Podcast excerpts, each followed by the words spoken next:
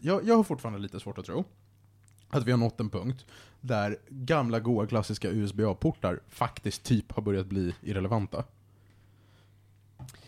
Jag har inte upplevt det här för att alla mina datorer har minst fyra USB-A-portar. Imponerande. Ja, Mycket USB-A-port.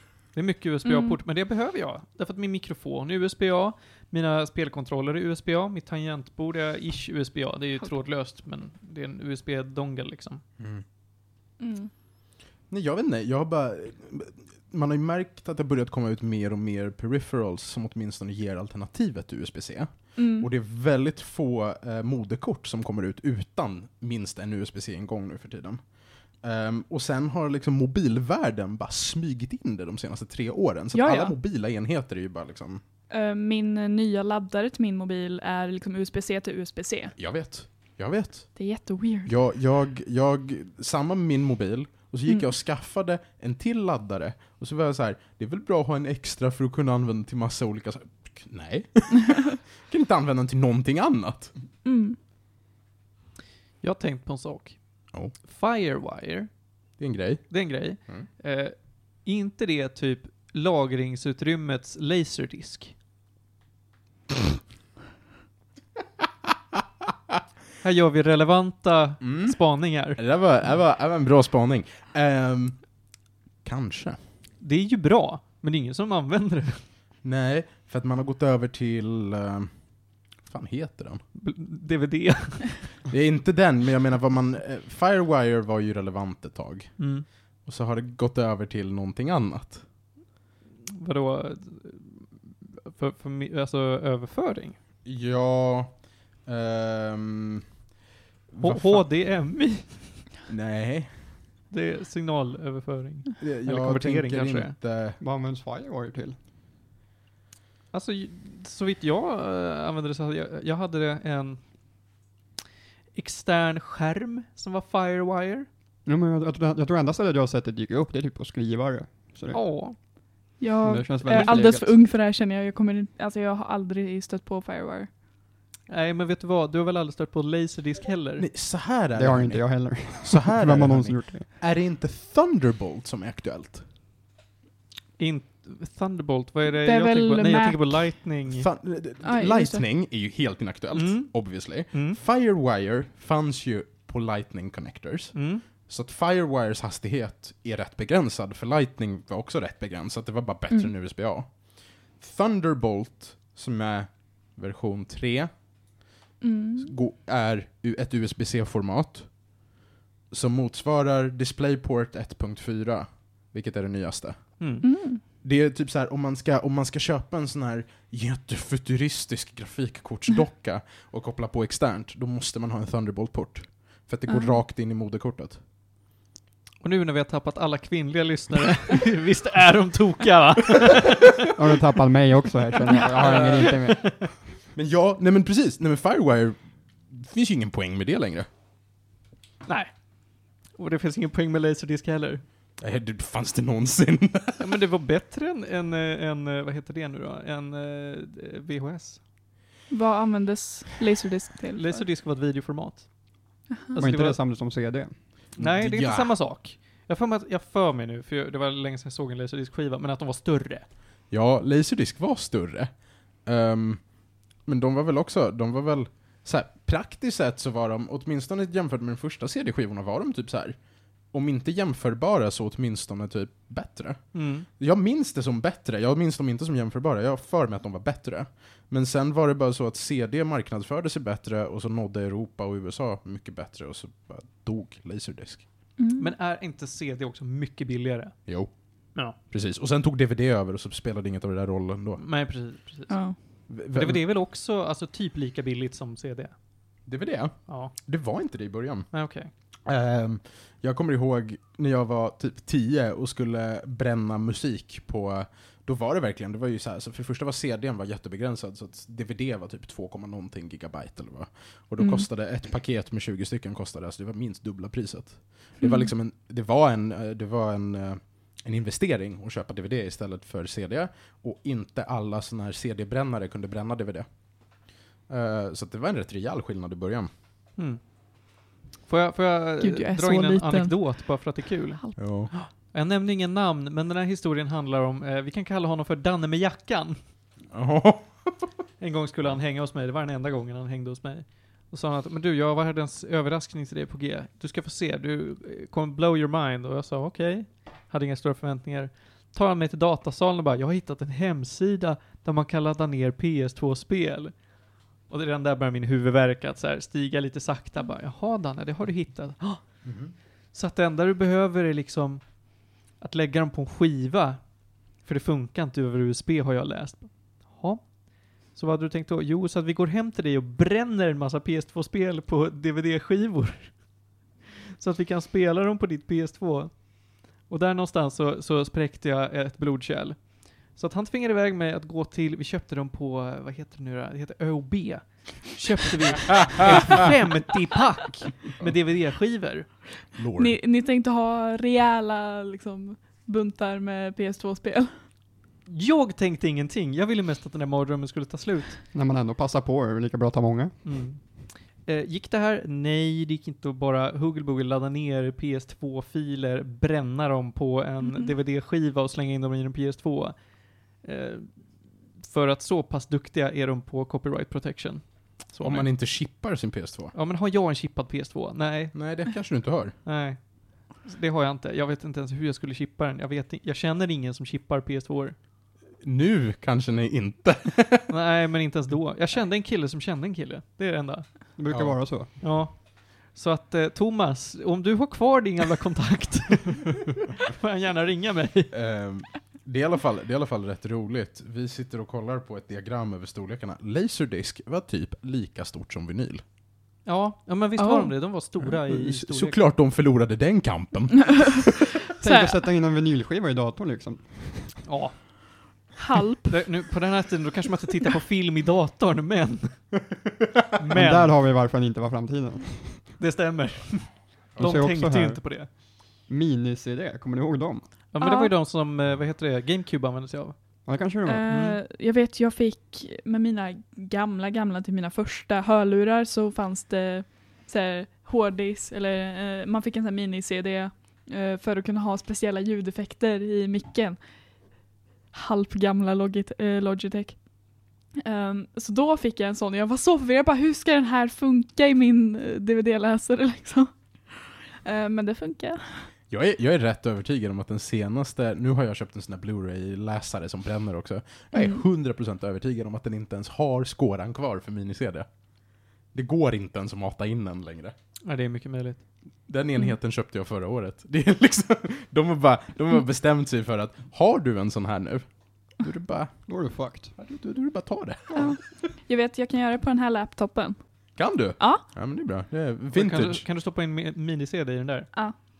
Det betyder att, nu förespråkar jag inte det här, men eftersom att eh, GameCube är en av de lättaste, eh, lättaste, vad ska man kalla det för, OSen att, eh, ja, pirata slash få in på en dator utan större problem. Emulera. Emulera, eh, Words. inte bara emulera, utan det, det, det, jag skulle kunna få din dator att kunna spela mina GameCube-spel utan att vi behöver ladda ner liksom allting digitalt. Så jag kan köra in min lilla, mitt lilla Super Mario Sunshine och njuta.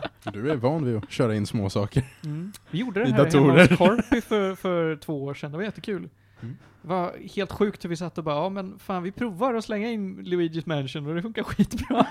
Jag tror, jag tror de enda så här minis jag någonsin fått, det var de här spelen man fick i flingorna när man var liten typ. Mm. Någon demo för Tomb Raider 3. Ja, men något sånt. Gud, demospel. Åh herregud. Åh. Jag har också såna, jag har såna här Taz, The Tasmanian Devil Mm. demo från flingor, så här åtta stycken av den typ. Kan du spela dem i 8.0? Jag vet inte längre. Vad sägs om att här kommer introt?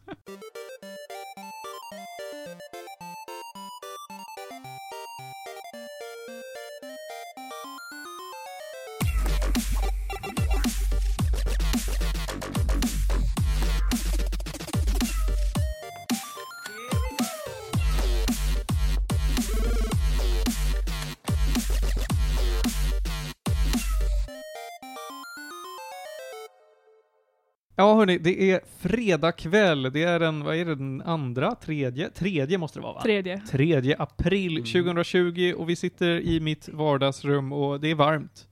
Solen skiner, alla är glada och eh, med mig så har vi Panos Tetufexis. Tjena. Grek. Ja. Mm.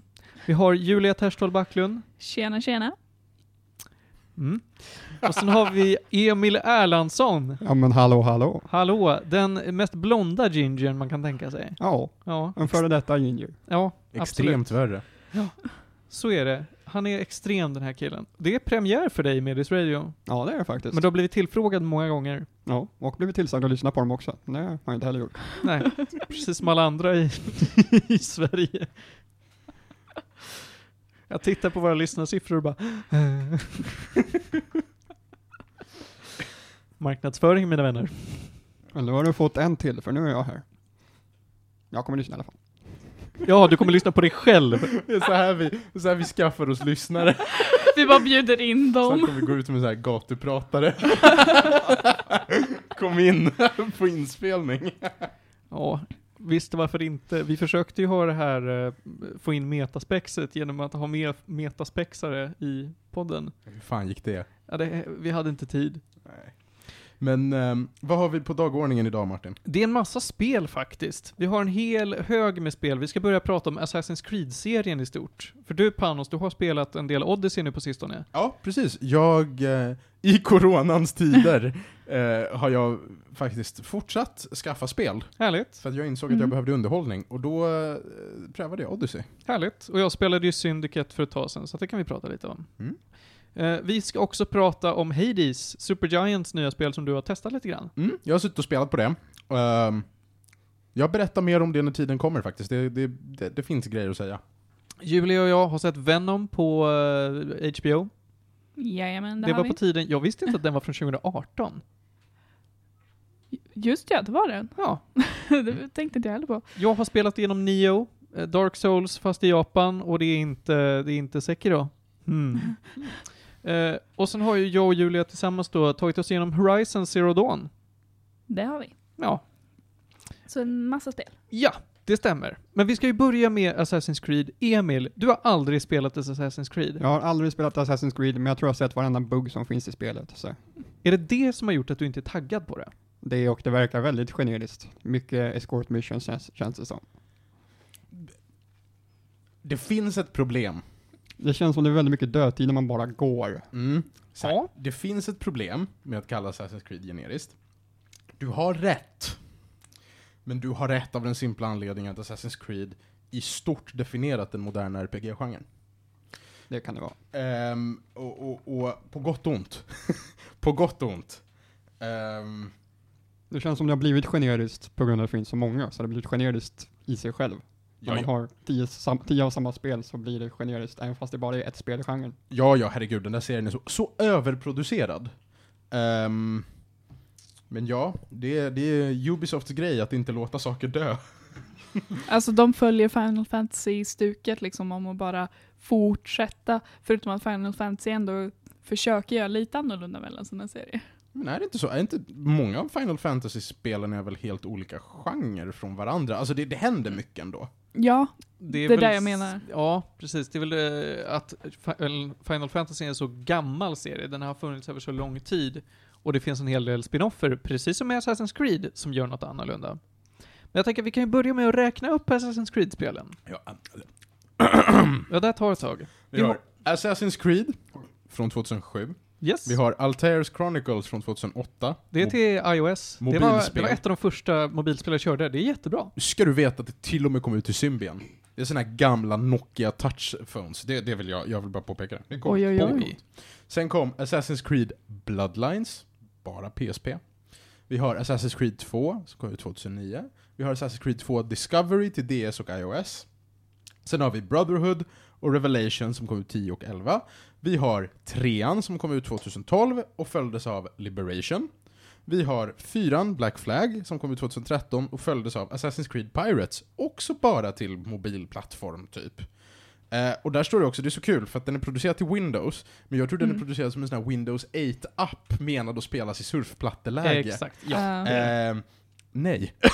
Nej det. Ehm, sen Sånt har vi. Assassin's Creed Freedom Cry. Ja, var inte det också handhållet? Ja, nej, det är lite varierat. Det finns lite olika saker. Men jag, jag, jag, ja, ja. I alla fall. Rogue, som är ett av huvudspelen. Eh, Identity, som också bara är ett mobilspel. Unity, som är ett av de huvudsakliga spin-off-spelen. Sen har vi de här... Nej, det är nog ingen spin-off tror jag. Unity var ett mainline-spel. Nej, det var inte ett mainline-spel. Det var ett spel som lanserades parallellt med mainline-spelet. Och så lanserades de till lite olika plattformar. För att eh, Rogue lanserades ju också till den gamla plattformarna. Unity lanserades bara till de nya. Nej, det är tvärtom. Det är ja, Rogue det är som tvärtom. är... Det är Rogue som är... Det är Rogue som är lite av en halv spin-off, men inte. Precis. Det här var 2014. Jag minns inte saker från den tiden, så att ni får liksom... Ni får bara ta det ni får här. Sen kommer de här tre du brukar tjata om, som är China, India, Russia. Så Chronicle-spelen. China. Ja, okej. Eh, och även Syndicate från 2015. Eh, A.k.a. Bug Galore. det Ehm, var Unity som var buggalore kan Ja. Syndicate var inte bra heller. Jag spelade Syndicate på launchveckan. Det var inte spelbart det heller. Inget Assassin's Creed har varit spelbart på launchveckan. Men Syndicate kanske mindre så. Ax, absolut. Ja, och sen i alla fall de nyaste som är Origins från 17 och Odyssey från 18. Samt Assassin's Creed Rebellion som är ännu ett försök till att lansera sig på spelmarknaden antar jag. Har de något nytt på gång?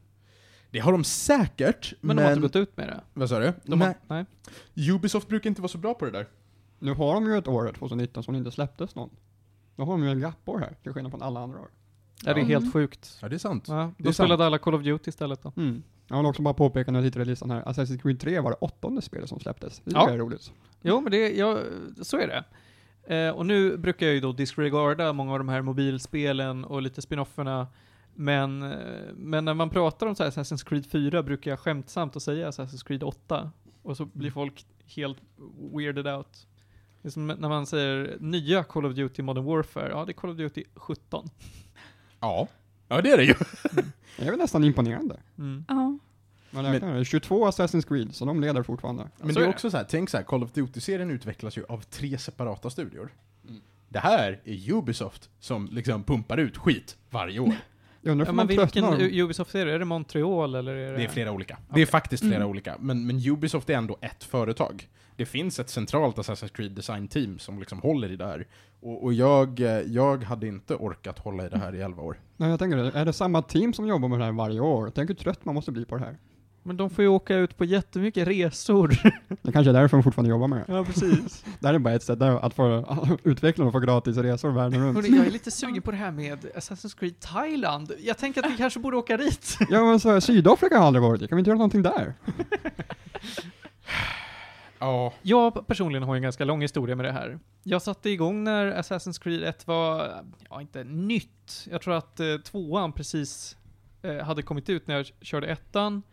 Några år senare så tog jag mig igenom tvåan, Brotherhood, Revelations, sakta men säkert trean. Jag var den första i Sverige att äga en kopia av Assassin's Creed 3. Fast vi köpte den för tidigt. Alltså de, butiken började sälja den för tidigt. Ehm, Vilka var det? Var det GameStop? Ja, det var nog en game faktiskt. Nej, det var inte, förlåt, det var inte ens en game, det var en mediamarkt. Wow. Ja, Det är så man blir lemlästad. ja det var fantastiskt Mm. trevligt. Det, det, det, jag kan ta den anekdoten så snabbt som möjligt. Eh, vi var 14 när Assassin's Creed 3 skulle komma ut. Eh, det var 15-årsgräns på det. Eh, så att vi lurade han i kassan att vi gick på gymnasiet, för då är man 15. Och så är då eh, Sorken som jag köpte det med så dum i huvudet så att när den här eh, kassören säger att så här, ja, jag gick också på Kungsholmen, jag gick på AF innan. Ja, vad skönt, vi går i nian där nu! Åh, herregud. Det är en av de få gångerna då jag verkligen har slagit Sorken i bakhuvudet. Men vi fick köpa spelet ändå. Schysst. Ja.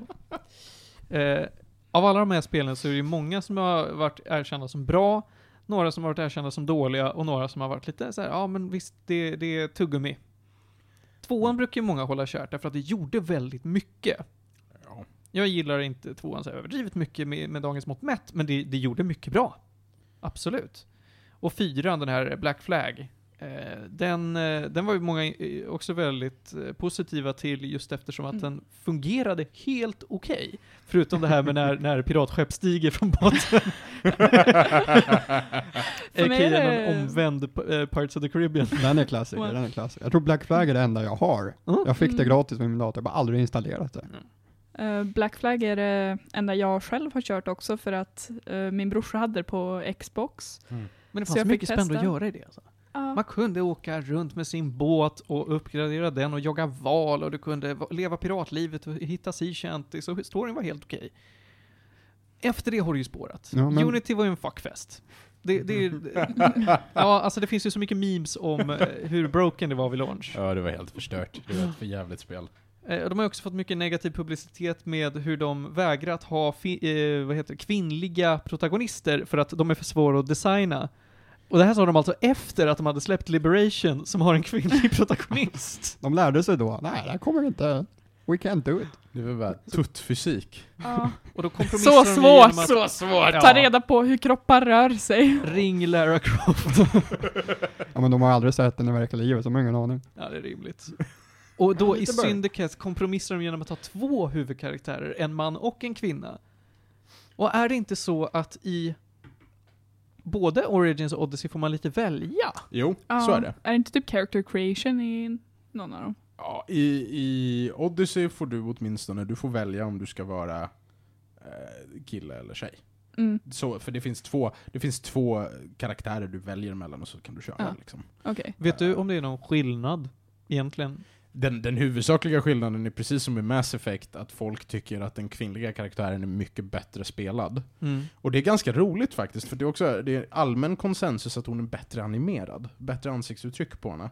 Så att eh, någon annan verklig skillnad tror jag typ inte att det är. Det är, det är liksom, man får uppleva samma story. Men då, jag förstår ju nu Emil när de har pumpat ut, Mm. vad var det, 20, 22. 22 Assassin's Creed-spel, att det är mycket att ta sig in i och ifall du inte är sugen från början, så varför ska du göra det? Jag var sugen på det när ettan och tvåan var ute, men då hade jag ingen konsol att spela på, så då blev det bara inte av. Sen när jag änt- äntligen fick spelet, och hade så mycket annat att göra, så blev det bara inte av. Jag har bara inte orkat ta tag i det. Det, det är så här, jag spelade ettan på eh, ett internetcafé i någon bergsby i Grekland, där man typ betalade för datorn som inte ens hade någon riktig internetanslutning. Ja, ehm, det, jag kan säga så här, de tidiga Assassin's Creed-spelen kräver egentligen en konsol. Alltså, Mm. de är extremt dåligt optimerade till att spela på datorn. Det här Ja, men det har funkar för mig. Nej men det funkar, men det funkar mycket bättre på konsol. Alltså tro mig. Det är som omvänt Skyrim kanske. Jag har bara kört det på PS3, det funkar för mig. Men alla säger att det suger hästapung. Ja. I wouldn't know. Nej men, nej, men så här. Det, det som finns som är bra, som liksom finns att säga om Assassin's Creed, är att de gör jättebra research när det kommer till arkitektur och historia och, och det är Mm. liksom alla de här insertsen i olika historiska sammanhang brukar vara eh, rätt accurate. Det, Mm. det, Det ser bra ut, ut i alla fall, det kan jag hålla med om. Mm. Visually är det ganska snyggt, men sen är miljön, sen är det väl ansiktsanimeringar som Mm. ser lite läskiga ut ibland, men du menar att deras skallar skiner igenom och grejer? ja, när skinnet försvinner och liksom man bara så här svävande ögon. Mm, Det är ju roligt. Det blir ett horror game plötsligt, det är kul det med. Bara skrika, jag vill inte spela Far Cry, springa ut. Ehm, Far Cry 2 hostust. Nej men senaste gången vi nämnde Assassin's Creed i det här programmet var eh, att Unity skulle användas förra året, 2018, jag vet inte, för att Ja. hjälpa återmodellera taket på Notre Dame efter att det brann. Det är Mm. coolt. För att så noga är de med sin arkitektur. Ja, alltså det enda jag har sett liksom om Assassin's Creed egentligen genom mina år på den här jorden, eftersom jag inte har spelat något heller, eh, är liksom alla som pratar om just att ja, men folk har använt det som liksom kartor i liksom ställen de har varit på så de kan ha tagit sig fram utan att liksom ha varit på platsen bara för att det är liksom att vägarna ser ut så som det gör. Det stämmer. Men liksom när jag tänker när spelet går ut på att klättra på byggnader, då gäller det väl att ha bra byggnader, annars Ja. försvinner väl lite halva spelet där. Jo Ja. men precis. Men, nej men det är också, det är så här, eh, första Assassin's Creed var verkligen ett av de spelen som gjorde en trend av att bry sig att skapa hela städer där du faktiskt kan interagera med alla ytor. Ja men det, det, var så skönt. jag kommer ihåg, det var därför jag ville ha det, för man kunde liksom, det var inte bara springa på gatan, utan det var 3D, man klättrar på allting. Ja, jo men så är det, så är det. Och det är precis som Martin säger, att under, under Assassin's Creed 2-trilogin så var det nog där det hände mest. Alltså, i utvecklingen av liksom hur man interagerar med sin miljö. Så- Pre- precis som Julia säger så tycker jag att det var otroligt coolt att jag kunde åka till Florens efter att ha spelat mm. Assassin's Creed 2 och jag kunde leda folk runt. Och det var inte så att jag hade försökt ens att lägga märke till vad saker var, utan jag bara, "Men fan, jag minns att det var en piazza åt det här hållet. Det, var, det är väl ungefär dit vi ska. Ja, och så går vi dit. Like fan är det fortfarande då, 600 år senare, en piazza där. Ja. För att de bryr sig. Ja. De bryr sig. Och jag, jag var också, jag var väldigt imponerad när jag spelade eh, Revelations.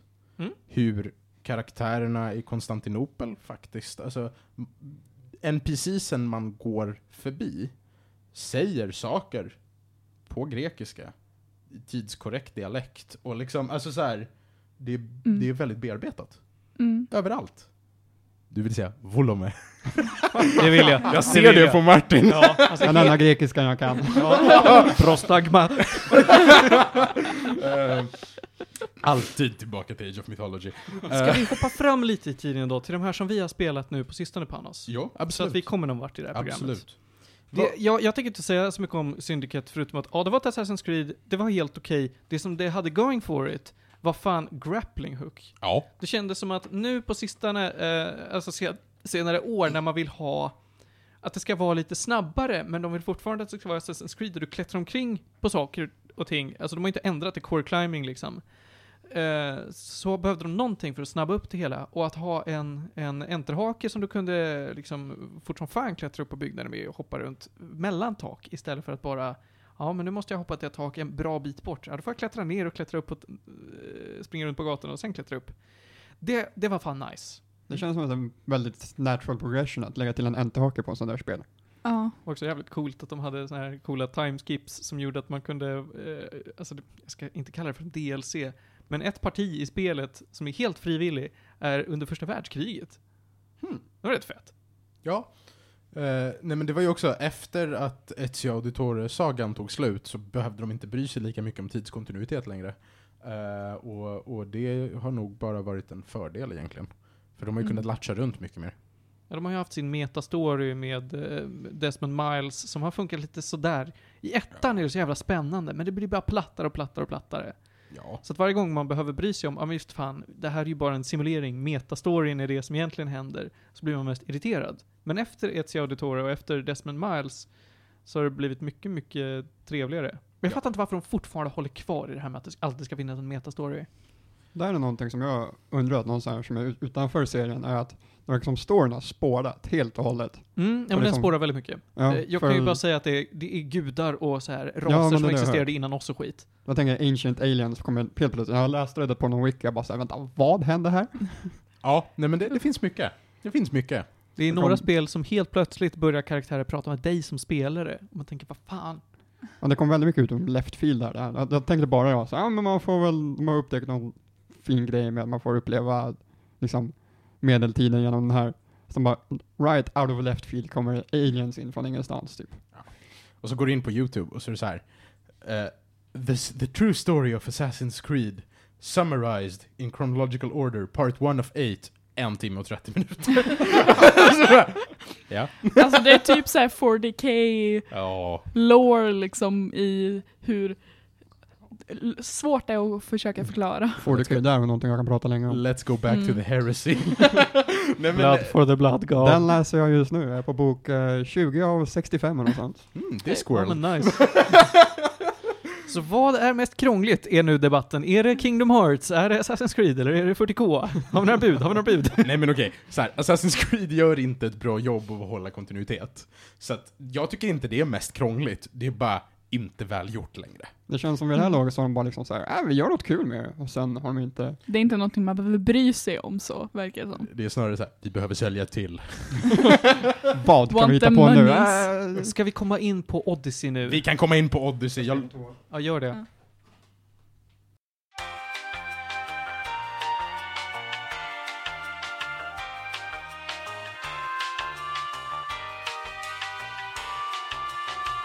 Så Odyssey är, är då eh, det senaste. Eh, man befinner sig i antika Grekland. Eh, man får välja mellan två karaktärer, en man och en kvinna, eh, som då båda är eh, spartaner. Till födsel, men inte till uppväxt. Eh, för att saker händer. Ehm, och man är, eh, man är basically en, en, alltså en, en legosoldat, är vad man är. I början av spelet då. Och eh, det är, till skillnad från de andra spelen så är det inte så här Välkommen in i Assassin-sekten, för att den finns liksom inte än. Utan spelet utspelar sig liksom 1500 år innan The Assassins. Eh, Assassins började ju med Altair. Det var ju liksom en medeltida grej. Ja, Börjar inte i Origins? det börjar väl i Origins. Det är väl det spelet handlar om? Ja, Ja, det är but. Ja, ja, det är rätt. men jag förstår att Det är en retcon, men okej. okej. men ja, det är Damaskus de håller till sen. Ja. Poängen är i alla fall att du är inte, du, spelet börjar inte med att du blir introducerad i Assassin-orden, utan du är bara, du är en legoknekt. Och eh, utför lite olika uppdrag. Och det är i alla fall, det är byggt i antikens Grekland, miljöerna är skitvackra, det är det största spelet någonsin. Eh, de har fått med liksom sjöstriderna, de har fått med eh, klättrandet, de har fått med allt som är viktigt med ett Assassin's Creed-spel. Det ska se bra ut, folk ska prata realistiskt, vilket är, det är massa antik grekiska, Har du hittat dig själv i spelet? inte än. Ehm, det enda jag stört mig på är att det är många bikaraktärer vars brytning på engelska låter eh, som extremt dåliga imitationer. Många av huvudkaraktärerna eh, spelas faktiskt, skådespelas av greker. Så att det är bra brytning på dem. Eh, många andra är mycket sämre, Visst kan man spela det på grekiska också om man vill? kan man säkert. Ja. Ja. Jag antar det. det. De flesta av Ubisoft-spel brukar vara översatta till massa olika språk. Så att, säkert. Um, framförallt använder de, det jag stör mig på är att de använder uh, svordomen malakas väldigt mycket på fel ställe. För att du är så här förväntas prata om du är grek. Ehm, det stör jag mig på. Vi kan prata lite om mechanics, det är det viktiga. Ja, vad har de gjort som är nytt? Assassin's Creed satte väldigt stor del av standarden för det som blev moderna RPG. Man interagerar med miljö, eh, man slåss mot liksom flera fiender samtidigt, det finns mycket sidequests, eh, Eh, det finns mycket, mycket saker att plocka runt sig. Nu har de börjat gå mer mot Witcher. Det här spelet beter sig mer som Witcher än vad det beter sig som alla Assassin's Creed-spel upp till typ 4. Eh, det är, de har lagt mycket mer krut på dialog. Eh, de har gjort ett talentsystem så du kan späcka i liksom olika, olika abilities. Du har, alltså abilities, du har spells. Du har fyra spells i melee och fyra i range. Mm. Och så späckar du och gör en layout och håller på. Till skillnad från tidiga Assassin's Creed-spel där du, du köpte en DLC och så fick du bästa armor och vapen i spelet. Så är det här, det här är verkligen, det är en lootfest. Alltså du, du uppgraderar dig konstant. Eh, de, de, har verkligen, de, de har verkligen gått mot ett seriöst RPG. Eh, vilket märks att det är positivt i det här fallet, för det ger spelet mer substans. Sen är det ju också, det är inte lika mycket som Assassin's Creed var, utan det är mer som alla RPG är nu, efter Witcher. Men, men det, det är ett spel som faktiskt går att spela i många timmar. Till skillnad från vissa av Assassin's Creed-spelen som kom ut precis innan. Liksom. Mm. Så det är väl det. Jag, jag har späckat Sniper. Oväntat. Det, ja, men det är rätt kul. Pilbåge. Ehm, döda saker på håll. Uh, Far Cry? Far Cry. Alla blir en stealth sniper i slutet alltså. Vad sa du? Alla blir en stealth sniper till slut. Man, man, Aldrig spelat Skyrim så. Mm. Aldrig någonsin kört, äh, alltså ranged. Konstigt. Ja. jag, brukar, jag är typen som brukar plocka på mig antingen range eller spell som det är ett sånt spel. Så att jag gillar, jag gillar det liksom. Så att nu valde jag, jag valde att börja späcka pilbåge. Uh, funkar skitbra. Det är superkul faktiskt. Det är kul att man kan välja lite riktningar. Ehm, I övrigt är det, alltså det är inte, det är inte jättemycket som är unikt med det här spelet. Alla andra Mm. RPGer har haft liksom parkour i tio år. Ehm, så att, så att ja, är, är det här en must play? Nej, det är det inte. Men det är ett jävla bra Assassin's Creed-spel i jämförelse med det som har kommit ut de senaste fem åren. Unity. Ja, tack Martin. Och, och det är liksom, det är ett, det är ett eh, RPG. Om du köper det som jag gjorde på rea för typ 25 euro eller vad det var, på Steam, då är det jävligt värt pengarna för du kan få ut många tiotals timmar ur det här spelet. Mm. Så det är väl det. De har verkligen, alltså de har, de har vässat eh, sjöfarten, de har vässat klättrandet, allt känns mer naturligt. Eh, och så är det jävligt snyggt. Finns det några båtar som stiger ur havet? Nej, men vi är också två år in i releasen. Det är sant. Ja, så att eh, jag började med det här jävligt sent så jag hann inte se några spökbåtar. Men jag ska från YouTube Assassin's Creed Odyssey Boat Glitch och se vad som händer. Gör det. Det gäller att vara tidigt ute för att få alla flygande båtar alltså. Precis. Flygande båt, snabbt. Topp! Ska Early vi... bird gets the boat. Där har jag, här har jag en fråga faktiskt om Assassin's Creed-spelen. För du sa att de var väldigt lika. Jag har spelat Shadow of Mordor, eller Sha- Shadow of Mordor ganska mycket. Ja. Hur likt är det Assassin's Creed? Nej men Shadow of Mordor är ju rent av en Ja, det är det jag Assassin's Creed tänker. spin-off. Ja, jag kan säga det. Det Shadow of Mordor la till var ju det Nemesis-systemet. Mm. Eh, ett sånt finns i Odyssey. Ja. Det är, du dödar folk på kontrakt, de blir, deras kompisar blir arga, eh, betalar andra Bounty Hunters för att jaga dig. Och så håller man på sådär. Så att Mm. eh, de har till och med plockat med ett Nemesis-system. Mm. Hur jämförs de som spel? För som jag klagade på förut så kändes det som mycket dödtid Assassin's Creed. Det har man inte i Mordor för där finns det fiender överallt. Mm. Hur tycker du att de jämförs? Jag, jag kan ändå säga, jag tyckte det var lite småkul att göra lite side missions. Och så långt som jag har spelat, jag har spelat ett tiotal timmar in, så måste du inte göra side missions. Eh, det finns mycket tid att döda, och side missionsen är lite mer varierade än vad de brukade vara. Ehm, men man måste typ inte.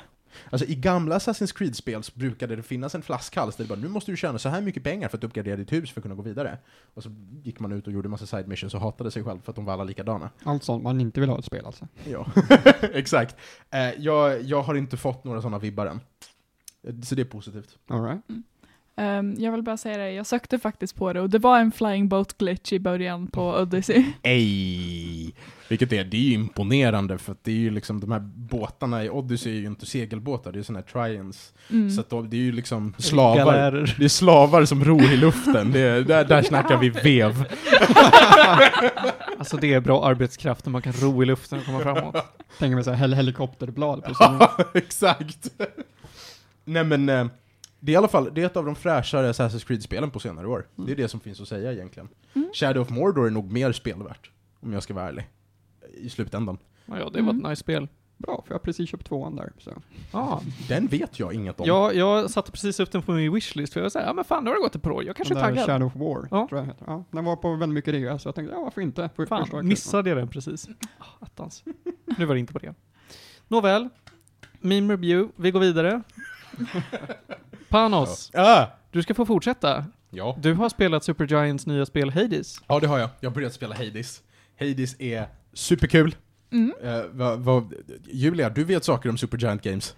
Eh, lite grann, jag har spelat eh, lite utav alla deras andra, men jag har inte kört klart ett enda spel. Av det du har spelat, vad är det du har tyckt om? Uh, Artstylen, helt igenom. Mm. Jag menar, vilket av spelen eh, Ah. föredrar du, typ? Eh, jag skulle säga Transistor tror jag. Mm, det är bra, det är bra. För att det här är, ehm, jag skulle säga att Hades är en utveckling av koncepten de har pitchat med Transistor och Bastion. Okej. Det är fortfarande, det är samma vinkel uppifrån som i de tidigare spelen. Mm. Eh, det är en, alltså det är en random, en procedurally generated liksom crawler. Du hoppar in i instanser, eller olika rum då. Mm. Och de kommer se annorlunda ut varje run. Med lite Binding of Isaac typ. Vad sa du? Lite Binding of Isaac Ja, typ. lite grann, lite grann. Och det, det man har gjort i alla fall, du är son till dödsguden Hades. Du har fått fucking nog av undervärlden. Du ska ta dig ut.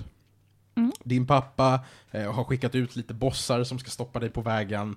Och eh, så finns det såklart en massa annat kusligt som du också måste döda på vägen för att det är undervärlden och så vidare.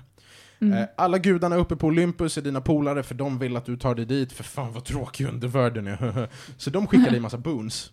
Så med jämna mellanrum så lootar du boons av gudarna. Och eh, boonsen brukar ge dig ett val på typ så här, tre olika grejer du kan späcka i. Så att i varje run har du olika abilities. Och du kan inte aktivt välja mellan alla, utan det beror lite på vad du plockar upp för boons. Här är ju Oh. Binding of Isaac. Det, är- ja, det, är- det, är mycket, det är mycket Binding of Isaac-känsla. Det som är centralt i Hades är döden. Du är menad att dö. Du Mm. kommer dö, du kommer dö mycket, du kommer dö ofta. Och varje gång du dör börjar du om från början. Och varje gång du dör och börjar om från början så kommer alla NPCs, inklusive din farsa Hades, att ha ny dialog och liksom eh, nya grejer att erbjuda dig. Så du går tillbaka till homebase, du uppgraderar inredningen, du köper nya vapen, du... Eh, det finns någon sån här trinket man kan ha, som man kan loota på vägen och så kan det ge en en liten passive. I alla Mm. fall, du kan, du kan späcka lite grann, och sen Mm. hoppar du in i en ny run, och så får du liksom se, du väljer vapen, och sen får du se vad du får för abilities att liksom använda. Mm. Och så går du ut igen.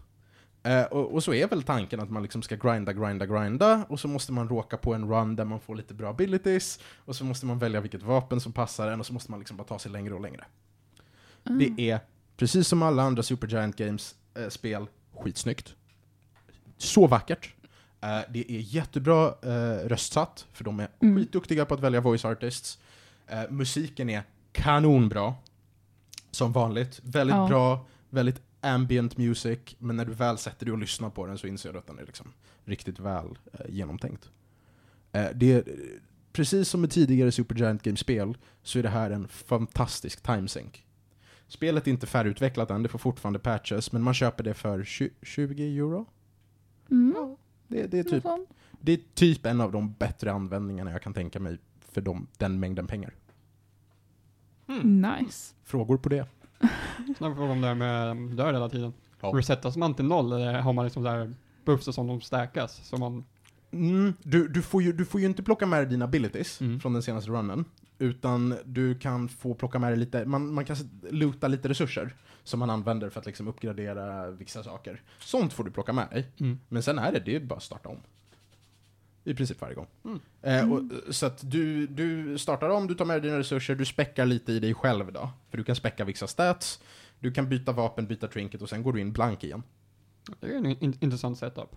Ja, oftast brukar de köra så här, ja men om du dör så får du behålla delar så att det ska bli lättare att ta sig igenom den här första biten så att det går snabbare och snabbare liksom. Souls. Ja, Ja. Nej, men, nej men här är det väl mer, här är det mer att du, du måste själv späcka klokt varje gång du dör. Ja. Du måste liksom spendera dina resurser rätt. Annars kan du i princip hoppa in helt, helt, helt, helt blank varje gång, om du vill det. Mm. Ehm, och sen är det också, det som är så viktigt med döden är att det är där du får eh, din story progression. Mm. För att varje gång du dör kommer du tillbaka till de här karaktärerna och de har nya saker att säga. Och, ehm, så att det, det är det Supergiant Games brukar göra, de brukar liksom snika in lite story eh, mellan allt grind. Mm. Eh, och det får det att kännas rätt fräscht liksom. Ja, Okej. Spännande. Vill du göra gäddor? Alltså den är ju, just nu är den, den är en, en solid 4,5 av 5. Eh, Mhm. men det är också inte färdigutvecklat. Nej, okej. Det krävs att de verkligen fortsätter göra något riktigt bra av det. Men jag, jag, jag tror på det, det är en bra studio. Ja, ska vi hoppa vidare? Jag är redo. Då ska vi Ja. prata film. Mm. Ja. Woo. Nu har vi sett Venom. Tom Hardy spelar Eddie Brock, a.k.a. Venom, Ja. från 2018. Jag Panos, tänkte säga för en gångs skull så får man se hans ansikte men det får man ju inte se hela filmen. Ja. Mm. Eh, Panos, har du sett den här filmen? Mm, jag har kollat på den på bio. Oj. Emil, har du sett den? Jag har sett den. Ja, då så. Fan vad trevligt. Det, that's a first. Nej men det är inte ofta som alla faktiskt har sett någonting, eller spelat någonting, eller vad det nu kan vara. Så det är härligt. Men jag drar storyn lite snabbt, det man behöver veta. Eh, Eddie Brock eh, jobbar ju som eh, journalist. Han är lite så här provokativ journalist. Han tar de case ingen annan vill ta. Eh, och han är ganska framgångsrik. Men sen tar han sig vatten över huvudet och börjar gräva lite i en eh, ja, företagsmagnat som sysslar med, med eh, ja, någon typ av forskning. Det eh, verkar vara så här är det läkemedelsforskning eller är det rymdforskning? Det verkar vara lite allt möjligt det är lite forskning. allt möjlig forskning tror jag. Ja. Bad guy-forskning. Ja, Ja, precis. precis. Bad guy-forskning. Eh, så han doppar tårna där han inte ska och den här mannen då ruinerar honom. Så att han blir av med sitt jobb, han blir av med sin flickvän, han blir av med det mesta. Men sen, så ett par år senare, vad är det, två år senare eller någonting. Halvår tror jag. Halvår kanske. Ja, det blir bra. Mm. Så eh, dyker han ner i det här caset igen och vill försöka eh, visa att den här mannen, vad heter han, Drake någonting? Co- Coleman Drake? Nej men Carlton Drake. Carlton Drake. Jag var inte jättelångt ifrån. Det, det var fan bra. Ja, Det var en bra gissning. Carlton Drake. Jag gör nu The Carlton, bara för att jag kan. ehm, eh, som verkligen är en, en skummis. Så han hittar en mullvad på insidan, tar sig in och Hoogle Boogle blir eh, besatt av det här Venom-symbioten som finns då i Spindelmannen-universumet.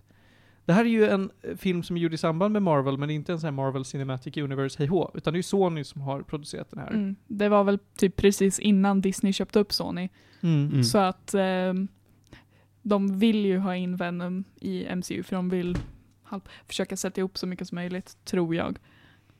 Och det här är lite av en antihjältefilm kan man säga. Jag trodde Mm. ju att man skulle fokusera mer på att Venom eh, skulle vara en skurk, men här är det ju... Han gör bra saker på ett dåligt sätt, så att det är verkligen anti-hero.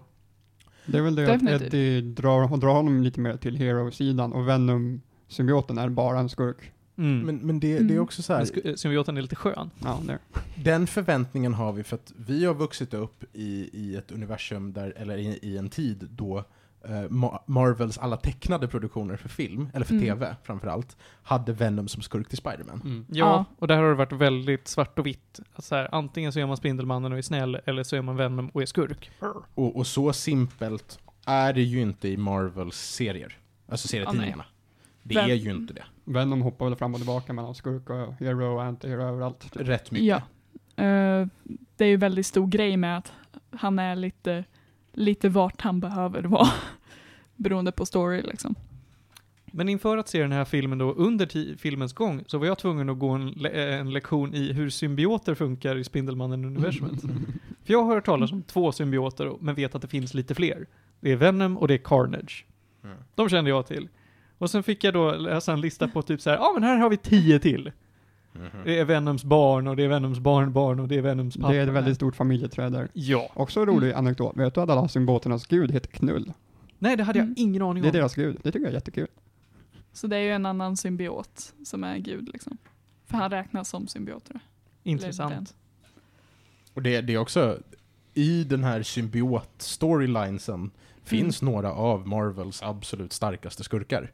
Det finns liksom Mm. väldigt mycket att göra med det här om man vill. Mm. Så det är kul att de tar vara på det nu. Vi har ju sett Venom förut i Spider-Man 3 med, med vad heter han, Tobey Maguire Spider-Man. Ja. Mm. Det var trevligt. Det var, men, men det här tycker jag görs på ett, ja, modernare sätt helt enkelt. Det är en bättre Venom här. Ja, det tycker jag. Ja. Absolut. Eh, för de använder ju Venom mer eftersom det är Venoms egna film. Ehm, så det är det som är bra med att Sony fick göra den själv, att de kunde göra någonting där de kunde fokusera på Venom så det inte blev en grej av att Spider-Man måste vara med. Mm. Sen eh, castingen Tom Hardy som Eddie Brock tycker jag är så här, ja men han var ett stort namn, men jag, jag kunde lätt se någon annan i rollen. Han har ju tydligen gjort mycket av sina egna stunt, så mycket av de faktiska grejerna som man ser i filmen. Han äter eh, levande kräftor, eller En levande hummer. hummer till exempel. Mm. Men, men jag skulle lätt kunnat se alltså, eh, en annan person i den här rollen som kanske hade varit lite mjäkigare. För den bild jag fått av att jag har sett Spider-Man och Venom tidigare är att den host som Venom har, för symbioten funkar ju så att det är typ en parasit som tar över en, en människa i det här fallet. Det har varit ganska så här mjäkiga personer som ska matcha med Venom själv för att Venom är lite av en loser. Jag tänkte att det var lite så här tvärtom, för det är vissa som jag, som jag tror har varit lite mer macho. För jag vet att en av dem är liksom Spidermans gamla mobbare, du vet i alla fall. Har varit Venom? Mm. Ja, Okej. Men jag, vet, jag har för mig att Eddie Brock i serietidningar brukar vara lite mer macho än han är här. ja det tänkte jag också. Så jag blev lite Mm. förvånad när jag gick hit och han var så himla Oh, oh. sporadisk att hålla på, tror jag. Ja. Ja, det, det var väldigt nytt, ny så här, take av Tom Hardy. Han är Mm. väldigt sprallig och spretig. Ja, och, det var lite konstigt att se honom vara så spretig efter att Ja. man sett Mad Max, där han är liksom Terminator-aktig nästan. verkligen. Eller när han är Bane i Batman. Också väldigt Terminator-aktig. Ja. Ja, det jag tycker de har skett extremt snyggt i den här är ju eh, att Tom Hardy har tvingats att spela mot sig själv. Mm. Mm, definitivt. Han visar ju att han är bra på det han gör i alla fall. Ja. var det just eftersom att han spelar Venom också. Nej men han gör ju rösten också. Ja, precis. Ehm, Och han pratar med liksom ingen när han gör sina lines och precis. reagerar mot luften och sånt. Nej men det är snyggt. Mm. Det är Mm. jävligt snyggt. Um, en annan sak är att han har ju spelat mot sig själv när det kommer till karaktären också. Eftersom um, han själv var ju alkoholist i början av 2000-talet och det var en stor grej han, liksom när han blev så här, nykterist. Eh, så han sa ju det att en stor del av hans inspiration till just eh, Eddie Brock har varit han själv. Så det har varit intressant att se. Han kanske inte är sån, sån eh, dålig cast i alla fall. Men han gör det bra, det ska jag säga. Mm. Mm. Jag tror han, det, Tom Hardy är nog bästa delen av filmen tror jag. Mm. Hans skådespel. Jag tyckte också det var lite kul, för de har ju teasat inför en Venom 2 som supposedly ska komma ut i oktober i år. Mm. Eh, och, och, och vi får se ehm, Woody Harrelson i slutet av filmen. Ja, Ja. det var otroligt konstig cast av Carnage Ja, tycker just det, jag. han. Jättespännande Woody Jättemycket Harrelson. hår också. Ja, jag, jag, tycker Ja. också, jag tycker det är superspännande. Ja, ja, det kan ju kan bli bra. Men att bara ha sett den lilla teasern på slutet av Venom är såhär, jaha, Mm. ja ja. Men han, han, han ska spela liksom en psykopater, så det tror jag att Harrison skulle göra väldigt bra tror jag. Mm. Men det var också väldigt konstig scen där i slutet, måste jag säga. Verkligen. Men Carnage är ju dope så. Mm. Jag hade aldrig hört talas om Riot innan, som då är skurksymbioten i den här filmen. Men inte jag heller. Och Mm. jag har ändå ganska bra koll på Marvel, så. Mm. Mm. Men som sagt, det finns ett ganska stort familjeträd där som är svårt att... Ja. Eh, de kör ju inte på serietidningen men den grejen för Riot är ju en så här, sidling från Venom som de liksom tar Mm. ur Mm. eh, Venom på jorden. Så här har de ju ändrat på det att Riot bara var en annan symbiot. Um, för jag vet det var en stor grej när de bara ah, men vi tog ut de sista fem barnen som Venom kunde skapa och gjorde Riot och Phage och alla de där. Så det är intressant. Mm. There's a lot of lore. Yeah, Men like jag tycker usual. ändå att den är sevärd. Ja. Definitivt. Ja, jag har en del kritik mot den här filmen. Kör! Okej. Två stora saker, eller tre stora saker, är väl, den första är väl att de tog bort R-rating. Det gjorde ju ganska mycket för, Ja. för det är väldigt, många scener man märker att, ah, här skulle det varit R-rated. Det finns en scen där han biter av en snubbes huvud. Och liksom där har de bara tagit bort allting som är blod och sånt. Så han bara biter av en snubbes huvud men man ser ingenting mer med det. Eller när de byter ut svärord. Ja, eller hur? Eller så här, det är mycket, mycket så här han tar sina enorma svärd och hugger sönder ett helt rum, Mm. men det är ingen som går i två, de bara så här knuffas längs världen och sånt. Det är mycket så här, man reagerar, här har, skulle det varit R-rating när de skrev scenen, men det försvann. Sen en annan grej är att eh, storyn i filmen är helt, helt superdum. Ja, den är Ja. rätt puckad alltså. Att, att följa, när man, när man, sitter, när man sätter sig ner och läser storyn och man bara så här, vem skrev det här? Det här, är- det här är skriven av tio pers, typ. För det här, ingenting här makes sense. Ja, det är ju jättespretig i hur karaktären Eddie Brock rör sig i San Francisco. Men li- liksom också allt, liksom, overarching story med att, eh, hur symbioten, vad den, deras plan är och hur Venom bara ändrar sin åsikt. Ingenting där är ju bra Mm. skrivet. Nej. Nej. Samtidigt tycker jag ändå att det passar på något sätt. Det funkar. Det är inte så här det spelet man blir så här, "Åh, vad är det som händer? Utan det är så bara, ah, it makes no sense and it doesn't need to. Nej men liksom, det var så, det var så jag tänkte första gången jag såg det. Jag bara så stängde av hjärnan och njöt av den. Och där Mm. kommer väl min tredje complaint in. Det var det som gjorde det lite svårt att njuta av den. Mm. bortsett från R-ratingen, var ju att slut, eller liksom, the big bad guy är också bara en till symbiot. Där de Mm. fightas, det är ju bara två geggröror som smushar in i varandra liksom. Det går ju inte att göra en bra fight-scen där båda liksom combatants bara är gegga. Så det är bara en stor konstig CGI-fest i slutet. Ja. Så liksom, Dock var den lite rolig att se på. ja, jag tycker, jag tycker, alltså, Det ser lite ut som när de splashar så här färg mot varandra. jo men jag tänker det. Ja, ja, vi kommenterade på det när vi såg det, att Ja. oj vad Particle Effects-teamet måste ha haft det jobbigt här. Mm. Ja. Och det är ju CGI galore på den där. Det är så här, hela, hela, hela crewet är på röda mattan vid premiären, skitfräscha, du vet så här, Mm. upp, uppiffade som de ska vara. Och så kommer så här, tre, tre riktigt, riktigt, riktigt utmärglade töntar längst bak. Tre snubbar som alla är Steve Buscemi. En, ja, enorma mörka ringar. Överarbete, någon har piskat på dem för att bli färdiga. Rökta riggar kommer gåendes där. Så här Mm. burit på en film.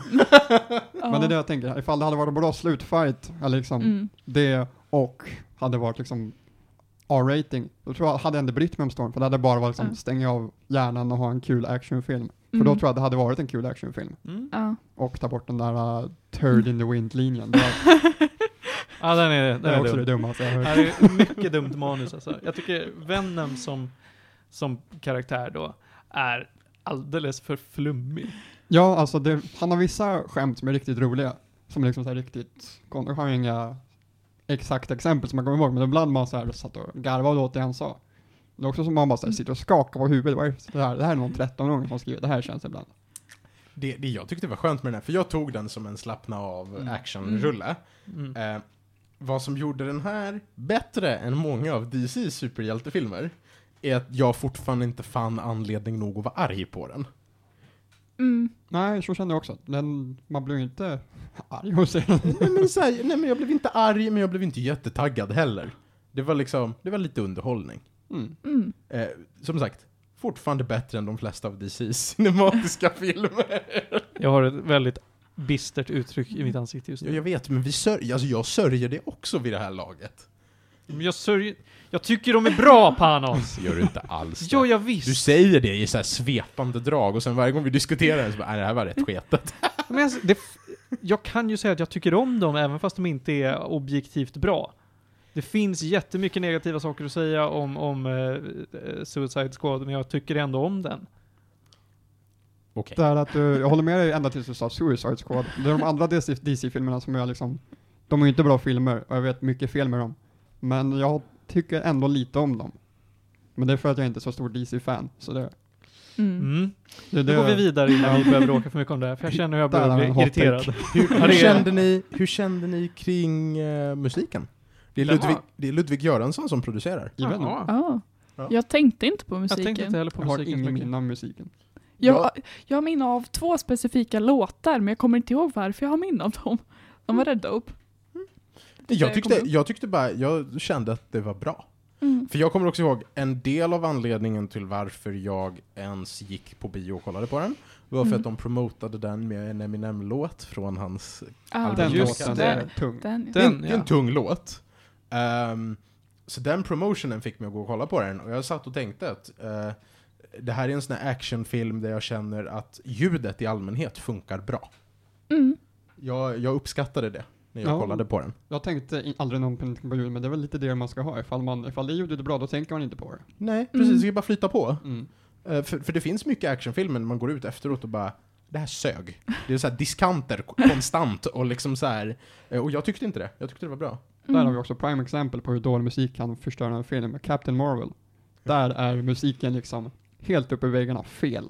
Ja men det Jag är har den, men jag tyckte den var All ljud the meme alltså. När, när de åker, det är någon bilscen där de börjar spela waterfalls med TLC och jag är så jävla lycklig.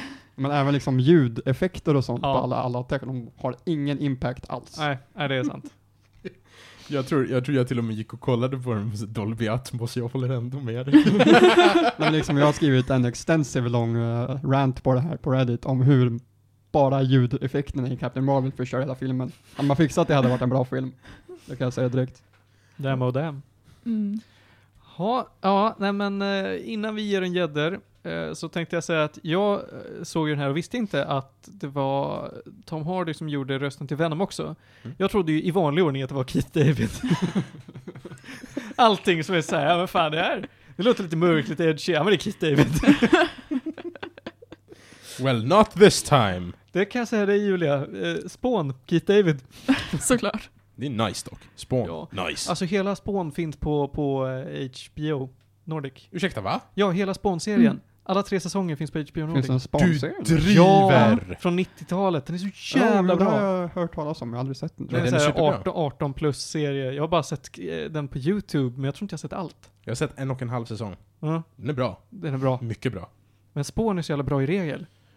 För att, att, att göra en serie om någon som sitter och tjurar på hustak mer än Batman och det funkar, då blir jag glad. Gäddor. Vi börjar med Panos faktiskt. Jag ger den en solid sjua. En solid sjua. Eh, actionfilmer kan inte få mer än sju för mig. Så att, eh, det är bra. Så sju av sju. Jättebra. Julia? Ja, jag skulle nog också säga sjua. Liksom, den funkar.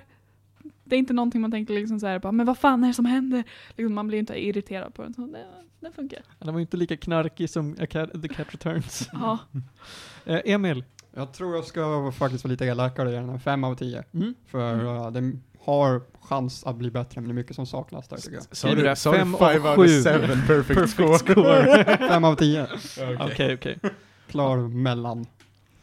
Ja, ja, men nu när jag sitter så fräscht för mig så säger jag att den är fan uppe på en sju och en halva för mig, för jag hade väldigt trevligt när jag såg den. Mm. Och så är det med det. Eh, vi har inte allt för mycket tid kvar. Vad är det vi har? Vi har Ja, vi är uppe i en timme vi är nu. uppe i en timme. Eh, nej, men då drar jag igenom Nio fort som fan och sen så kanske vi ska ta och köra tre snabba. Mm. Ja, nej, men Nio, eh, det är ju eh, team, team Ninja. Eller hur? Ja, eller är det, är det Ninja Theory? Jag kommer aldrig ihåg vem som vem. Jag tror att det är Team Ninja. Jag tror inte det är Team Ninja för det är ju ett streaming grej. Det är Team Ninja. Det är Team Ninja. Jaha, Bra. okej, mind. Via mig. Team Ninja försöker göra Dark Souls i Japan. Det är mycket mer kulturell inspiration än vad Sekiro är. Mm. Eh, det är också, inte Dungeon Crawler, absolut inte, men det är eh, levelbaserat och du springer igenom samma level flera gånger med olika designer och mål. Eh, och det är eh, alltså ett loot-system, så det, det är Diablo. Mm. Så att eh, du, du kommer byta ut ditt gear konstant. Eh, storyn är väldigt, väldigt konstig. Och det är mycket som jag känner så här, japaner, japaner. Jag vet inte, jag hängde inte med. Men, men core gameplay är nice. Man kan, det är mycket customization som känns eh, som att eh, ja, men det, det, det flyter på. Också, jag minns inte om det var, sa jag någonting om hur button inputs var? Var det där jag sa att de var väldigt dåliga eller att de var väldigt bra? Jag kommer inte ihåg. Skitsamma! Jag har ingen aning om Någonting är det. Antingen så är kontrollerna bra eller dåliga. eh, bossarna är ganska lätta tyckte jag, vilket var konstigt. Förutom en. Fan, jävla, jävla slemklumpsbossen där eh, i, på en, i en hamn. De som vet, de vet. Fuck den bossen alltså. Det. Man kan dö till ett paraply. Det man är det kan dö till kommer paraply är ihåg. ganska dope. Faktiskt. Eh, det är också ganska mysigt att man kan, man blir väldigt belönad för att utforska varenda nook and cranny av varje bana, för där kan du hitta små, eh, inte, vad heter de? Kodamas? Kodamas ja, inte Korok Seeds, för det är Breath of the Wild. Små Kodamas. Eh, som ger dig passiva buffar. Det är ganska mysigt. De är som små eh, lysande eldflugetomtar. De är jättegulliga. Eh, De har soppskålar på huvudet. Ja. De är jättegulliga. Eh, Nio får en 7 av 10, det var ett bra spel. Eh, jag är inte överdrivet taggad på tvåan. Men kanske om jag får väldigt tråkigt. Då så, eh, tre snabba. Den här veckan så har vi i vanlig ordning en, en musikrelaterad snabb, en filmrelaterad snabb och en eh, spelrelaterad snabb. Så att först musik. Music to be murdered to, Eminems nya album. Ja, med den här megahitten Godzilla. Fan vad bra den är. Eh, Sen så, vi har ju nämnt det lite grann under programmets gång, men Ghibli har ju släppt väldigt mycket av sina filmer nu som de har producerat på Netflix. Vilket är jättetrevligt. Jag och Julia håller på att beta oss igenom dem. Mhm. Det går bra. Vi har kommit igenom tre, fyra. Ja, jag har ju sett väldigt många tidigare så det är Mm. många som du kommer få se på egen hand. Ja. Men eh, vi har kommit igenom tre tror jag. Mm. Vad var det? Det var Tales from the Earth Sea som inte var något bra. Mm. Uh, det var The Cat Returns som var knark, men det var så här, ah, okej fine, det får vara knark. Så nu Pompoko som är, jag bad inte om det här knarket. Det är för mycket testiklar i den här filmen. Eh, vi går vidare då och säger att dagens speltips eh, är eh, Kingdom Hearts The Story So Far. Det är alltså alla Kingdom Hearts-spel. Boom. Boom shakalak. Du kan det, det finns nog säkert någon version som har trean med också. Om det inte är det eh, så vet jag att The Story So Far har allting fram tills trean. Och det är prisvärt. Det är prisvärt och det är bra. Kingdom Hearts är bra, så spela Kingdom Hearts. Mm. Eh, och det var allt för tre snabba. Ja, nej men eh, innan vi avslutar programmet så vill jag ta ett par minuter och, och bara tacka. Ehm, för det är nämligen så här, sen jag har kunnat gå så har jag haft, eller kunnat gå och prata då, så har jag haft en väldigt, väldigt nära relation med min morfar. Och eh, min morfar var en sån här man som i princip uppmuntrade och matade alla mina intressen. Eh, han såg väldigt många år till att vi prenumererade på allt som hade med Kalle Anka att göra. Eh, illustrerad vetenskap har vi spenderat tusentals kronor på. Han brukade sitta och kolla på Star Trek med mig och förklara vilka teorier fysiken är hämtad från i liksom, original Star Trek. Och, eh, det var han som lät mig spela Space Invaders på hans gamla Atari, som egentligen Mm. borde stått i ett museum. Vi har nämnt honom både i den här podden och i DDT. Precis. Eh, och ska, vi, ska, ska jag vara kortfattad så är det ju så att min morfar är en stor anledning till varför jag har alla intressen som gjorde att jag tackade ja när Martin först frågade mig om vi skulle producera en podcast om spel. Min morfar är mannen som stod över min axel och lärde mig eh, att sikta rätt i Battlefield 1942, för det vapnet hade han skjutit mig i scouterna. Ehm, eh, och och då, då är det ju tyvärr så att eh, min morfar gick bort i lördags. Och hade det inte varit för honom hade vi antagligen inte varit här. Mm. Så jag vill bara passa på att tacka honom. Och med det kan vi avsluta dagens avsnitt. Tack så mycket för att Ja. du kom hit Emil. Tack för att jag fick vara här. Inga problem. Du är välkommen tillbaka. Julia Jajamän. och Panos. Tack så mycket. Fantastiskt. Puss och kram allihopa och nyp i stjärten.